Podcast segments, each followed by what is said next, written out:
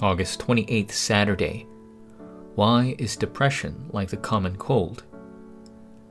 A famous neuropsychiatrist appeared on a television program and said that depression was like the common cold that anyone could catch, so they shouldn't hesitate to seek professional help. In other words, depression is very common and pervasive.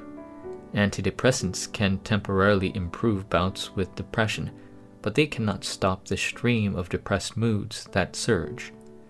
The spiritual source must be changed in order to change people's hearts and thoughts. The summit's time schedule. Exodus chapter 3 verse 18. And they will listen to your voice, and you and the elders of Israel shall go to the king of Egypt and say to him, The Lord the God of the Hebrews has met with us and now please let us go a three days' journey into the wilderness, that we may sacrifice to the Lord our God.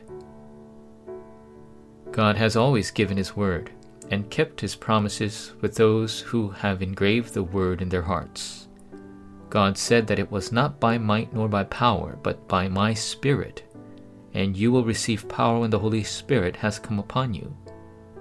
When you receive the filling of the Holy Spirit, your eyes will open then what kind of eyes are they? Number one, the eyes to see the problems of the age. More and more people feel depressed even though there isn't any reason to be and continue to live meaningless and powerless lives.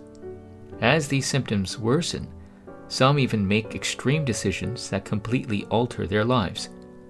Others experience hardships as their feelings, thoughts, and actions undergo extreme changes as well as those whose thoughts, feelings, perceptions, and actions are so abnormal that a normal social life is difficult.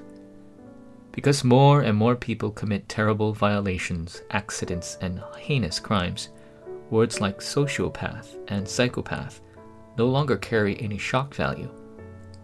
That's why you must be able to see that the cause of all these problems is spiritual.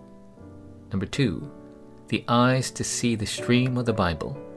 Various mood disorders and mental illnesses come as a result of problems in the brain, but they also commonly stem from poor parenting and problematic family backgrounds. There is only one way to sever the spiritual background of the family line that is incompetent, mired in poverty, has constant discord, and full of scars.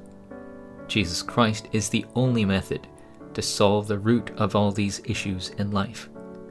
God has called you in this critical age when people with diseased hearts and minds are increasing to the point that it's no longer surprising.